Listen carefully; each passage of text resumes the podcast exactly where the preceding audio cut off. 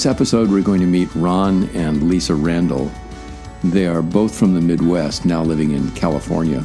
There's a number of really interesting aspects to their relationship. Ron is uh, African American.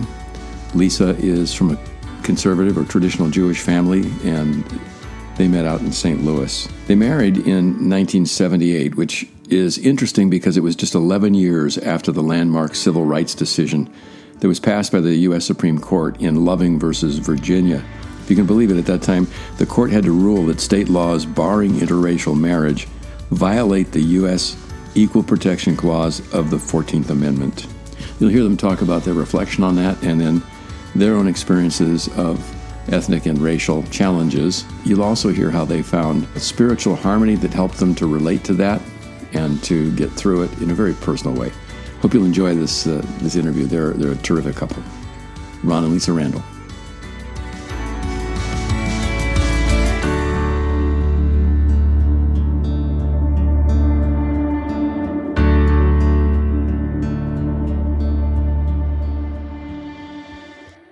Well, it's a delight to talk with both of you guys today. And uh, thanks for being with us, Ron and Liessa. Thank you. It's good to be here. Yeah. Um, so I'm looking forward to, to you're telling us a little bit about your story and your family.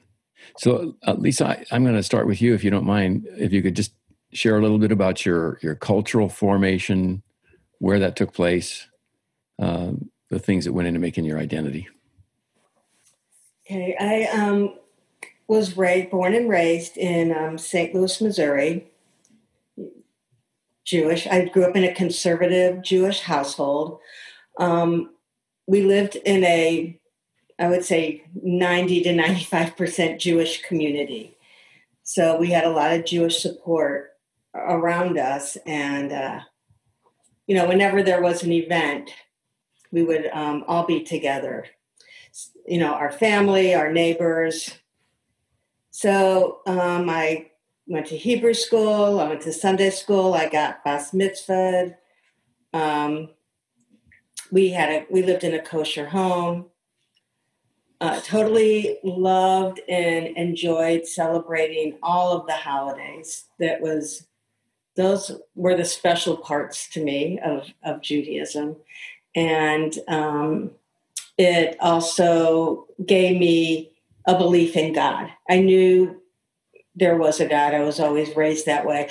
I kind of felt God was out in the atmosphere somewhere, but uh, I always knew He was there. Um, so that was kind of my cultural upbringing. I was just totally immersed in the Jewish culture from birth. Yeah. Where did your Where did your family come from, by the way, before St. Louis? Uh, Chicago. Okay. They were in Chicago, and then before them, my dad's family was from Russia, and my mom's family was from Austria. Yep. So. Very common, huh? Yeah. Yeah. Yes. Yeah. Okay.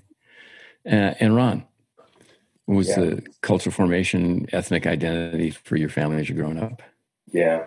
Uh, well, I come from a family of five, and both of my parents were believers in Jesus, and but it would become it would be later on in my life that I accepted Jesus, though. Um, if you know anything about the black culture, uh, particularly during segregation, but even more so then, the social fabric of uh, the uh, black community, the central uh, meeting place was a church. And so, and that has an a powerful, very powerful impact on your life, particularly if your family was uh, deeply immersed in it, and my, my family was. So, um, the understanding that there was a God that that loved me um, was something that I knew about and was reinforced uh, throughout uh, my family. I, we had a huge family, you know, five kids, my grandparents, um, a lot of cousins. My grandparents had 11 kids. And so um, we were all uh, so closely connected. So my dad was a was a pastor, mm. and so that growing up then, you know, was all about doing what was what the Ten Commandments said, and um, so I had a really good understanding, you know, even of a little bit of Judaism even then, just based upon the emphasis really in black churches uh, around even supporting Israel and loving the Jewish people, and that Jesus himself was a Jew. mm-hmm. So, um, you know, um, so that that that's what we grew up with, and um, did in in that area of St. Louis, did you have contact with uh, and friends who happen to be Jewish? That, I think that's a really interesting question. My impression, the first impression I ever got of, of Jews was the stores in the community were owned by Jews. And so I remember the, the Freesteins uh, that I absolutely loved that couple. They loved my grandparents. And so my impression, it was very positive experience. Um, uh, they were sensitive. You, I always felt like I was talking when I was talking to somebody white. Again, having grown up, growing up in segregation, that these that Mr. Freestein and Mrs. Freestein were very open to engage in and um, and talk to uh, our family and family and other African Americans that came into the store because only African Americans came in their store. They were so kind and and sweet. So that was the impression that I got that actually whites could be friendly, you know, with them. And so that that was it was just a very positive experience. And I think that had an impact on the community. I never heard anything negative said among other people in the community about Mr. and Mrs. Freestein. Hmm. You being in in Missouri at a time when segregation was going through that uh, civil rights era and, yeah. and being challenged. Ron, did you experience racism? I mean, I that's kind of a stupid question because I, I, I assume that you did. Yeah. Um, and and Lisa, did you experience anti-Semitism in in the area you grew up? Ron, I'll toss it over to you. Yeah, I mean, I I um,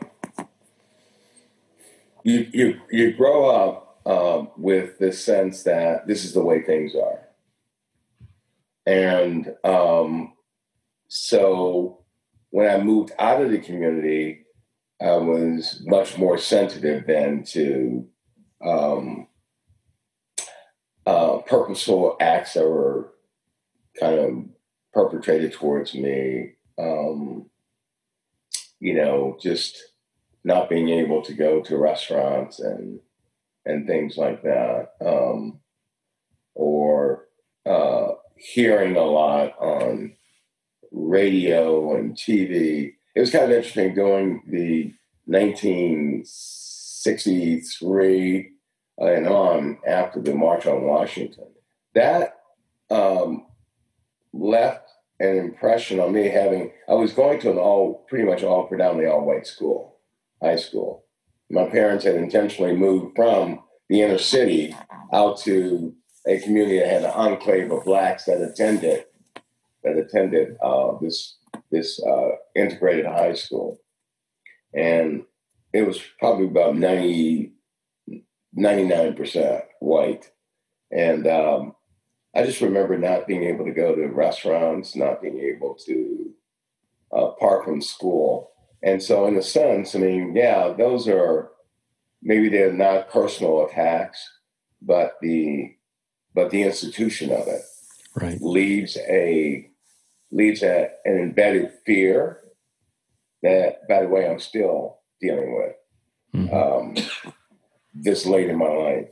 Um, it just leaves that kind of fear and uncertainty and to some degree suspicion um, when you think about motives why something's being said. So um, it is there are some direct things that have happened to Liessa and I, having pulled a, a gun being pulled on us in St. Louis.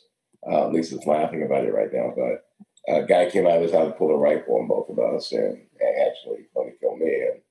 And, and um, we had something in Chicago.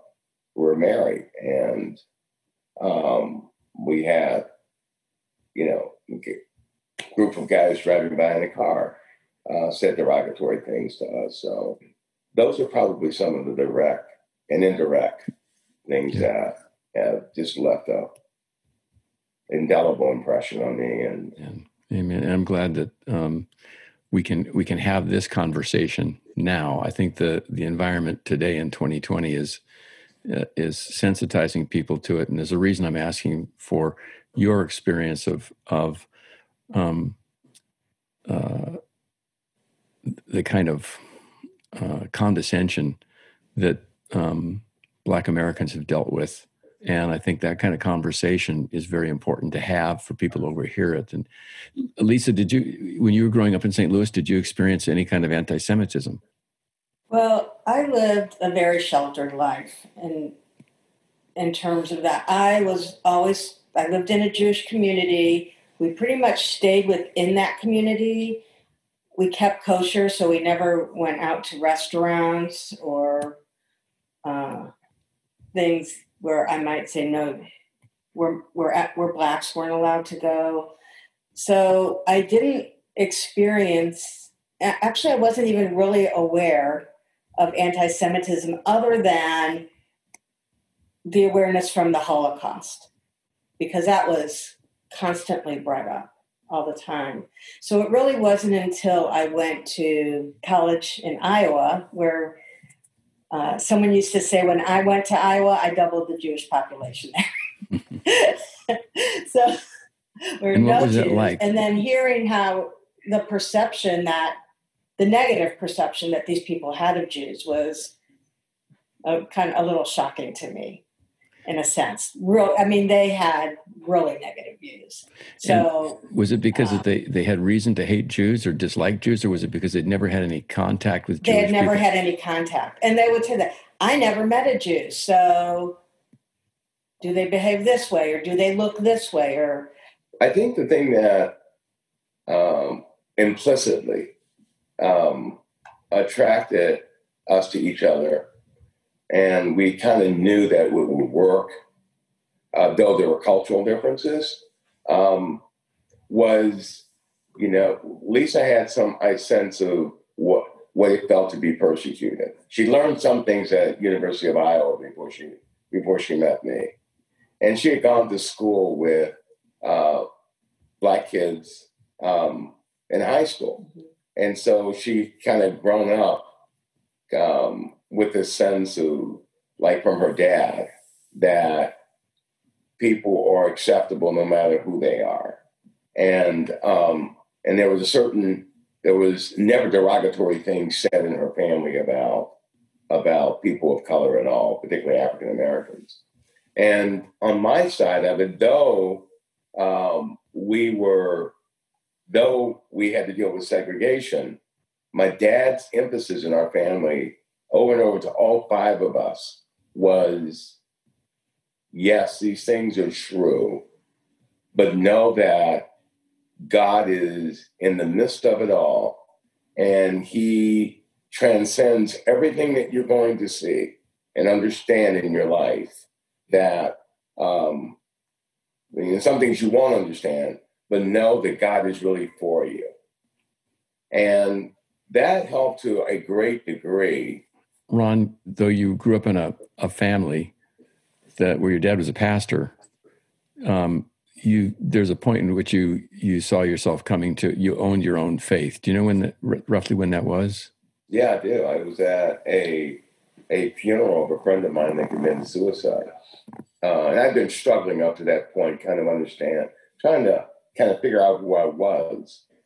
And at this funeral, um, the um, the, the pastor gave a simple uh, plan of salvation at the end of his, of his sermon. And it was from Ephesians 2 8 and 9 by grace you have been saved through faith not of yourselves. It's a gift of God.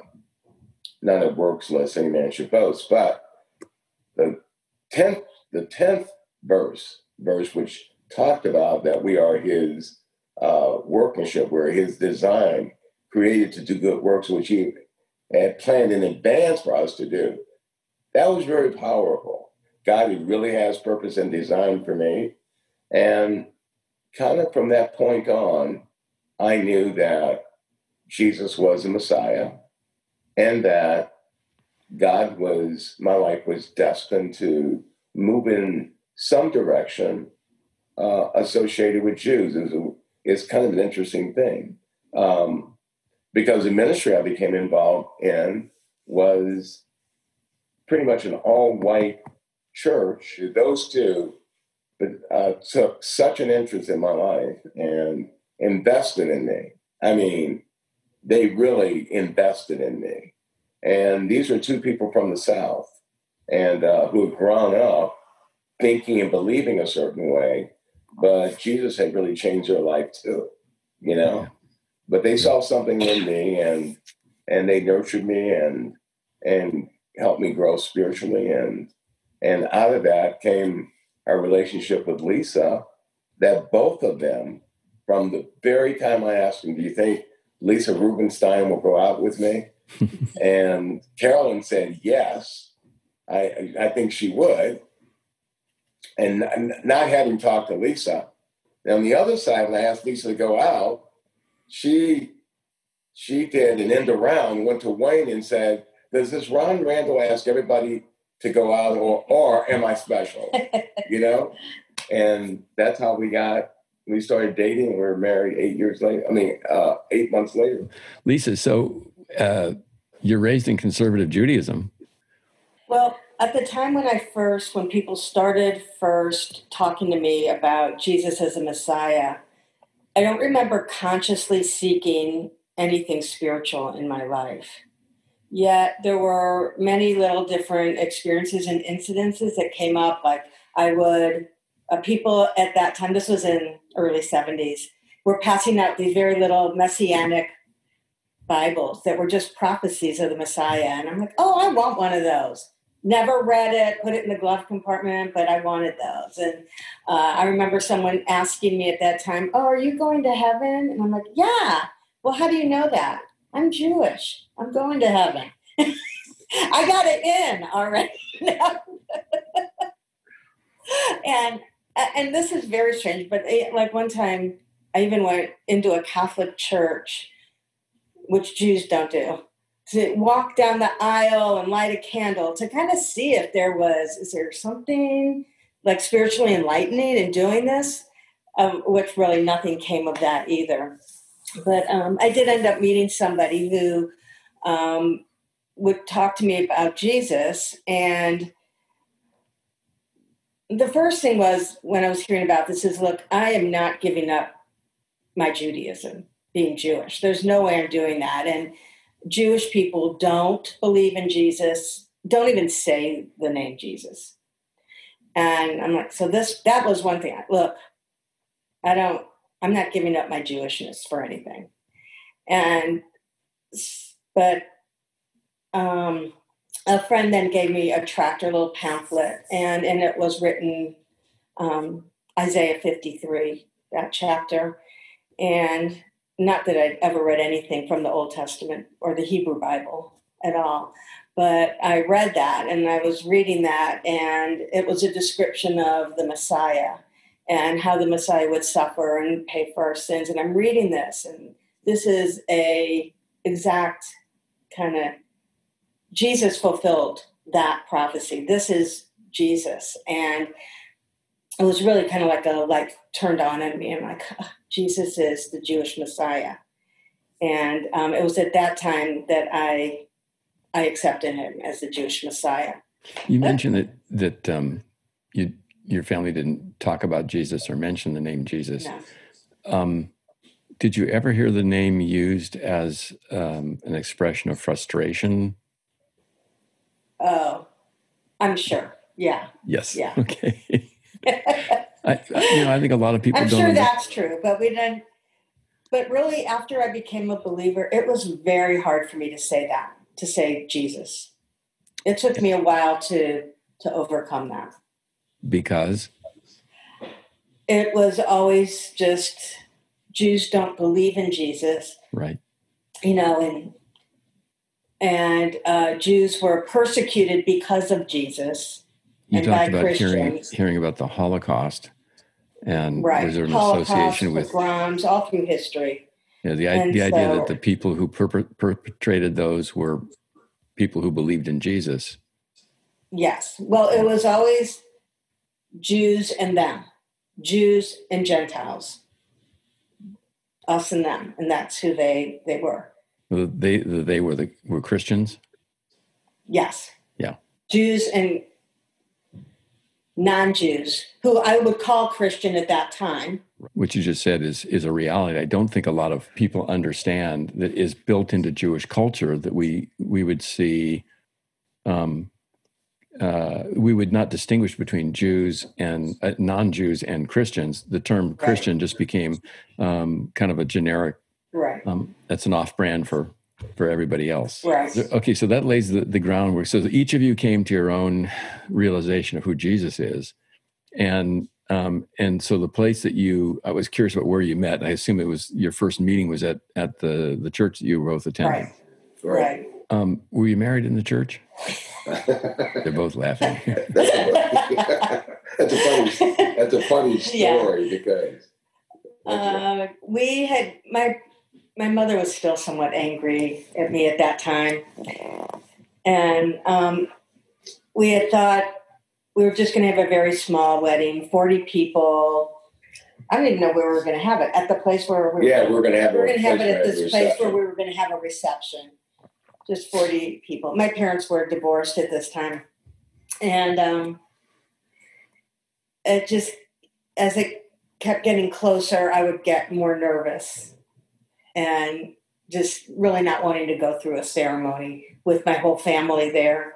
And my dad kept offering us money. He's, well, you can elope and have mon- get, you know, we'll give you money. And finally, it, that sounded really great to us. We're like, why why were you nervous about having a, a wedding ceremony with your family there? maybe we should, you know, just elope and and just make it easy for her, and um, which we which we finally made a decision to do, and it was just on the spur of the moment. In fact, it was so on the spur of the moment that we forgot to even cancel the cake that Yeah. we had for that, and so you know, because it was it was the, the the when we decided to do it, it was on a like Friday. And we got married the next day on a Saturday. And then, um, but the wedding was only two weeks away. Yeah. And so uh, we canceled everything but the cake. Yeah. And um, so we ended up getting married and we ended up inviting my parents and Liessa's dad Yeah. and his wife. And we had a really nice little dinner after that. And we took everybody to dinner. and It was great. You're not the the first couple that I've interviewed that decided to elope to avoid the the landmines. And and as I've done research with couples, I do find that one of the four most difficult periods of cross cultural interaction is in trying to navigate the bicultural and sometimes more than just two cultural cul- cultures worlds of planning a wedding. So Uh-huh, you yeah. have you have um, one family looking at the the potential spouse and and their culture and possibly their religion Yeah. uh, and their ethnicity, and then you have the other side looking back. Were either of you concerned about family uh, resistance to the idea that you were marrying somebody who was white or black, For, Jewish or black? Put it that way. for me, it, I don't think it was so much that Ron was black, but that he wasn't Jewish. For, from my mom, you- from okay. my mom's Mhm. standpoint. Um, there were other Ron had this was Ron's second marriage, and so I would get a lot of flack about that from my mom, and um, and it wasn't. I, but I didn't hear a lot about him being black. It was more that he was wasn't Jewish. I was asked many times, "Will he convert?" to Judaism. Yes, to Judaism. Yeah. You know, for my family, it was just kind of they saw this. There's a seven year difference between Liessa and I, so they saw, you know, me with this younger girl. At that time, they saw her as a girl, and Mhm. and uh, she was Jewish and a believer. They know how to how does that work, you know? Um, and then, um, but it as it turned out, um, they saw very quickly that you know this the life of of Yeshua reflected in Jesus. I mean, in Liessa. So, and imagine how it was then, because in 1969, uh, just prior to like a year prior, the Supreme Court had had struck down any laws specific to interracial marriages. Yeah, I want to I want to underscore that 68 was 68 yeah. or 69 when when the Supreme Court literally opened the door and said, "Okay, mixed right. mixed racial marriages are now right. legal." Prior That's to that, right. That's they were illegal. That's right. Right. And um, so that was, you know, I mean, she got married in '69. Imagine by '78 when Liessa and I were getting married, it became. It wasn't that it was an acceptable thing in St. Louis. It just happened but it rarely happened between somebody black and and somebody Jewish, if that makes sense. Yeah. Um, so which which made it a double whammy, right? Or people would think, oh my gosh, this is black and Jewish. She met a black and she's Jewish, and oh my gosh, she's white too. That's really bad, you know. So it was never strange to us. We just knew that. I guess something I said a little earlier. The common thread was the most important thing is we both love Jesus, and and so if He has brought us together, then He would show us what we needed to do to uh, to bridge any gaps that were there, and He's been faithful to do that. In in believing in Jesus, is it true that He allows us to see both the cultural wrapping that is part of our lives and our, our ethnic um, peoplehood and gifting. But through that, we see the humanity in one another and the dignity in one another with which God sees us. Yeah. Mm-hmm. I think I really like the way you put that. I agree with that. And that's also helped shape, well, I don't know which came first but that shapes our worldview of other people also. So not only is that helping our own relationship in valuing one another, but um, as we look at others, you know, in our community, in our country, in our world, that's, that's kind of shaped our philosophy. Yeah, I, I, think I think what it allows you, um, seeing that dignity, it allows you on an individual level to work through some things too.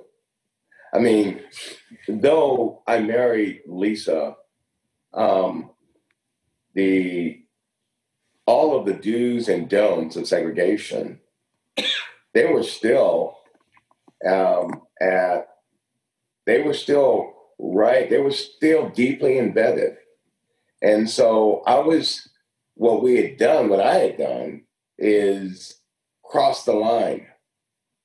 And though I knew I had a legal right to do this, I though I knew I had this this um, a legal right from a law standpoint that there was an, you could marry interracially. Uh, though I knew that God had dignity. I mean, He saw the value and dignity of human life in general. And my and we saw each other like that. You still have to give you freedom to kind of work through this deeply embedded stuff. Oh, it does very much. In fact, when you said earlier yeah. um, that you you still grapple with or, or deal with fears or feelings that were yeah. brought up from er- earlier in your life. Um, as a Jew, Ron, I identify with that from. I don't have the same depth of experience that you do as a black man. I don't right. have the same um, uh, sense of what you might might see as a continual denigration that's systemic. Um, yeah. But my own, ex- I, I have to wrestle with my own experiences from elementary school yeah. of of being hated for no other reason than somebody said you're a Jew for whatever that meant to them, right. um, and and being physically brutalized in college when I finally stepped up and said, "I'm not going to take this anymore," and ending up in a in an infirmary.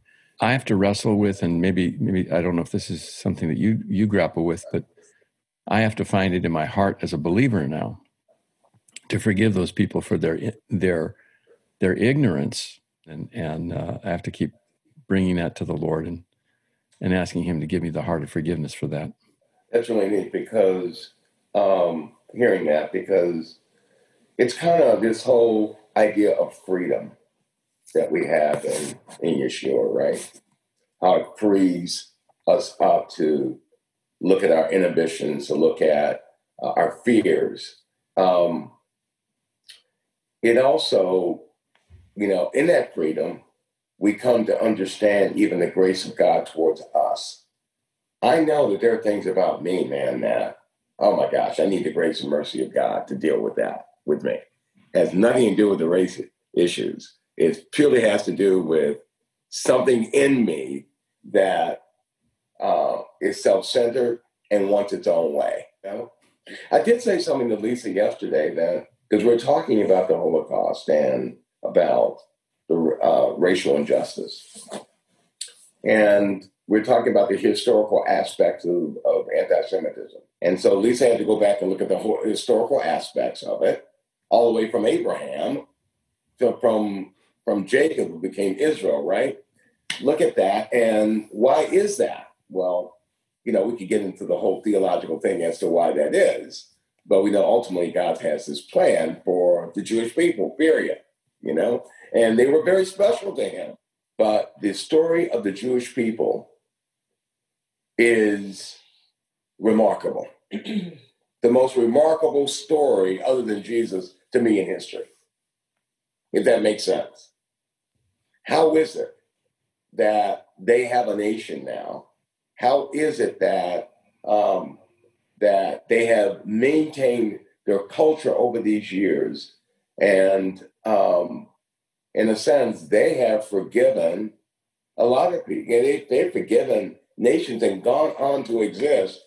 That's a miracle. Well, it's definitely it's an indication that there's there's a God at work, huh? It does. It really yeah. does.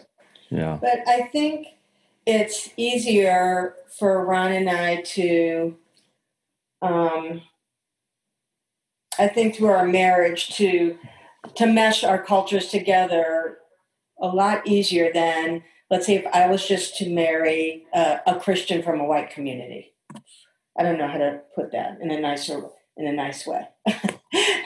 um, because there is background, there is a thread between the Jewish culture to me, in a sense, in the Black culture based on the horrors that they've experienced and the persecution.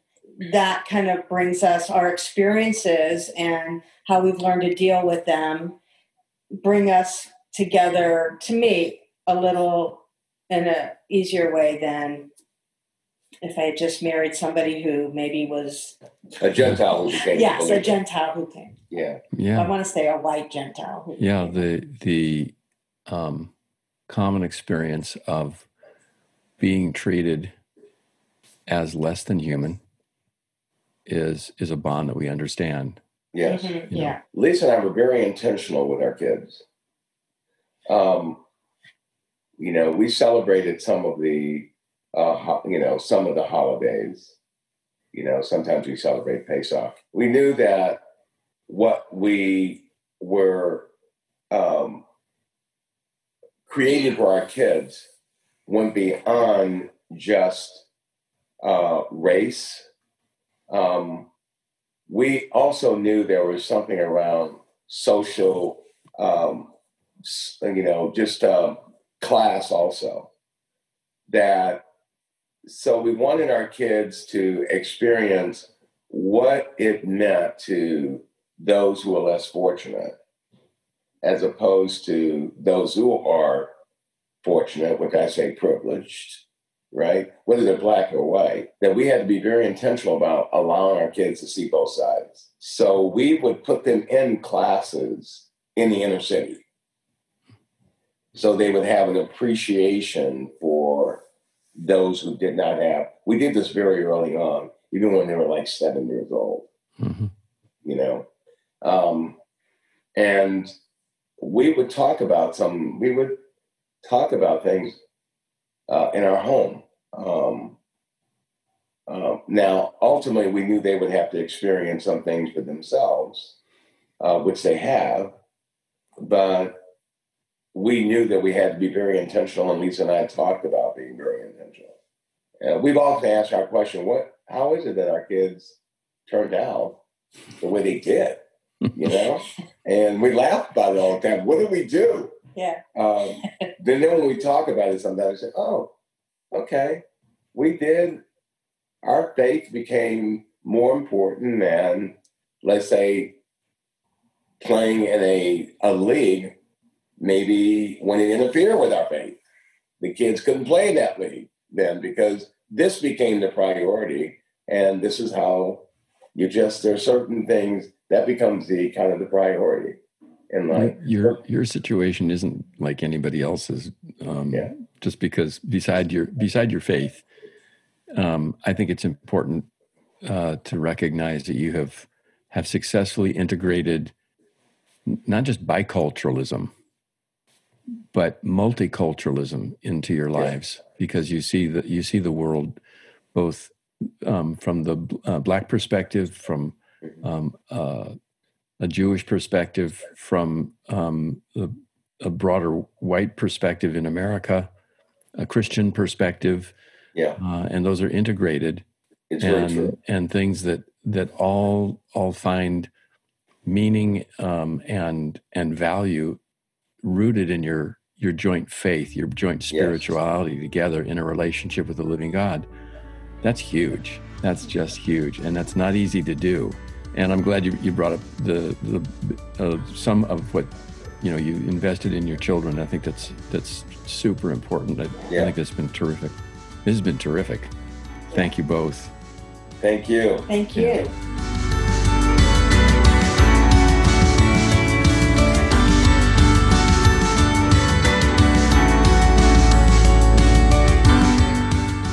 Hope you enjoyed that interview. They're just a terrific couple.